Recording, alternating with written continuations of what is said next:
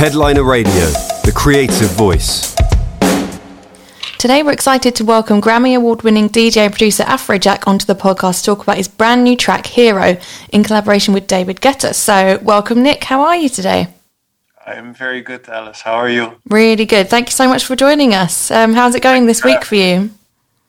What did you say? How's it going this week for you? Busy, busy, busy, busy, busy, busy, busy. As I'm, usual. uh, yeah, I, I've been recently playing a lot of uh, Call of Duty Warzone in my spare time, and unfortunately, this week I've not had any time to play. But uh, you know, work hard, play hard. So work hard now. Figure out a new time to play hard. Yeah, Call of Duty later. Priorities, Nick. Yes. So um, obviously the track is out now, and of course it's not your first collaboration with David Guetta. Of course you've already collaborated on Titanium, Hey Mama, and uh, this one's for you, of course. So um, where did the idea for Hero come from, and how did you go about collaborating um, on this track?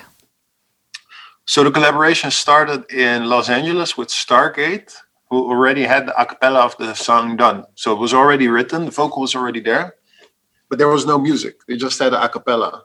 I don't know why, but this was the situation. But when I heard the a cappella, I was like, this is like a mega gigantic EDM song if we produce it right. So uh, I called David. Uh, we started working on the concept. We started building the record. Uh, and then after that i think we wanted to release it in march 2020 we wanted to present it march 2020 at ultra and then covid happened and everything got canceled so we had to halt the record for well until there was like any point to release a big dance record like this because like and when i say big i don't mean like it's gonna hit massive numbers i'm talking about the vibe of it. It has major chords. It has like a big build up, a pumping drop. The last time this stuff was on the radio, I think was, poof, uh, "Don't You Reach Out, Swedish House Mafia." I think that was like the last big room progressive type of record that hit the radio. And after that, everything went like underground and more relaxed. And then the Chainsmokers came, and everything was pop. So what we're doing is actually very. Um, risky to do a song like this. Like uh, you, you're in the UK, you know, like the the Joel Corry sound is completely taking over the world, and here we are doing this uh, this big big sounding song. So it's very interesting to see what's going to happen.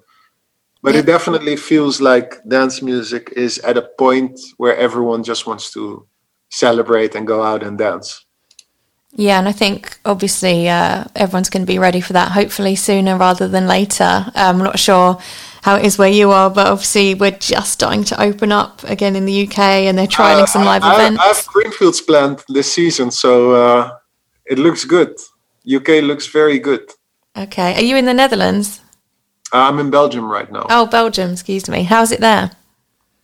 Uh, honestly, I don't know. I don't go out a lot. So I, Me I, neither. I have studios here, and uh, I spend a lot of time in studio sessions with the artist on my label. And like, I'm either inside the compound or or I'm in a different country. I, I really never go out anymore. Very weird, actually, when you think about it. But uh, yeah, you know, like I said, work hard, play hard. And now my version of playing, because I can't DJ, is uh, playing Call of Duty, streaming, being do- together digitally with fans and the community. It's just adapting, isn't it, to this different world that we're living in at the moment, which it sounds like you're doing very well. It's it's going fine so far. Yes. And um, for anyone listening that doesn't know, so the song was co-written by Ellie Goulding, Stargate, Ryan Tedder, and Jamie Scott. So some obviously some big, super talented songwriters. So how did you get involved, and what were your immediate thoughts going on in your head, and what spin you could put on it when you first heard it? I imagine you hear a track and think you go into this creative zone or something where you can imagine what you're going to do. Yeah. When you hear something, you don't really, you rarely think like you about the names. You just like you hear the music Oh, or you you hear the song and you're like, this is what we can do with it. This is what I can do with it. I would do it like this and that, and then you just start doing. And no matter what's the name on the song, like of course it's cool that they're big names, so you think about the potential. But if you think start thinking about the potential, then the focus in your head could become very easily like how do i achieve maximum streams with this instead of how can i make this to what it should be so when i started working on the song i never thought about like oh wow it's it's ryan tedder. Now i should i should maximize my opportunity. It was more like mm-hmm. okay it's cool but it's a great song. Let's work on the song. When i heard the song I, like i heard the song. The song was in my head. Like the, the everything the way it is now i already heard it. It's just a question of like executing. I was surprised that it was not executed before Mm, okay, and then so what is it? Where did you start with this? With how you approach putting it together, and how do you and David work together on this? Because I imagine you've got um, a really nice flow of how you collaborate now after you've done a few together. Is that right in saying? It's like going out to drink a beer with a very good friend. Mm. You don't plan, you don't have a way of doing it. It's just like, hey, you want to go to the bar? Yeah, let's go. Okay, meet you there. kind of like that. So with this record, I started with the chord progression and then sent it to him, and then we started building from that point and just sent back and forth. But when you think about, like again, like when you're thinking about how people make songs, it's not like we're scientists and we go like, hmm, well, this should go here and that should go there.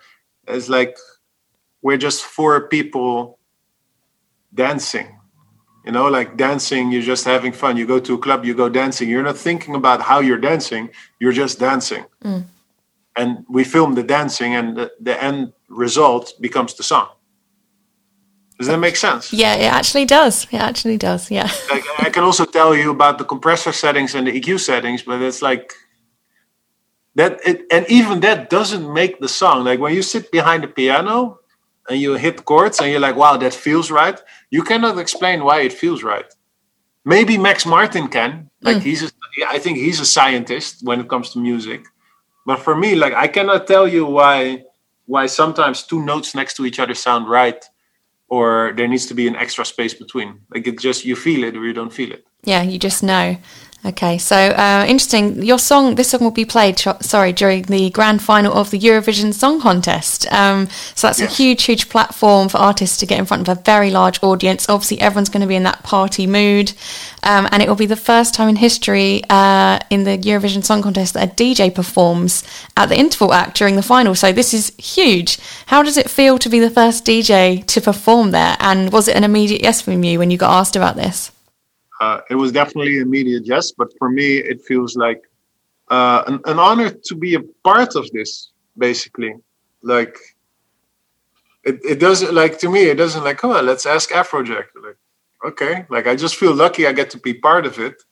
And uh, like you said it's a gigantic gigantic platform. It's maybe one of the biggest platforms in the world. It's 250 million people watching. So to have this platform to present a new song of course completely fucking insane. But to also think about the platform that it offers to new and upcoming artists, like this this show every year has the power to create a new artist out of nothing, like out of nothing. You can just like hello i'm here and you can present yourself to 250 million people which is completely unheard of i didn't know this before i started participating in in this setup but now that I know this, I'm like, wow, we have to, like, music needs to, I say, the music industry needs to embrace this. This is gigantic. You're not going to get that anywhere else in the world. Maybe the Olympics. Mm, almost on par with the Super Bowl, I suppose.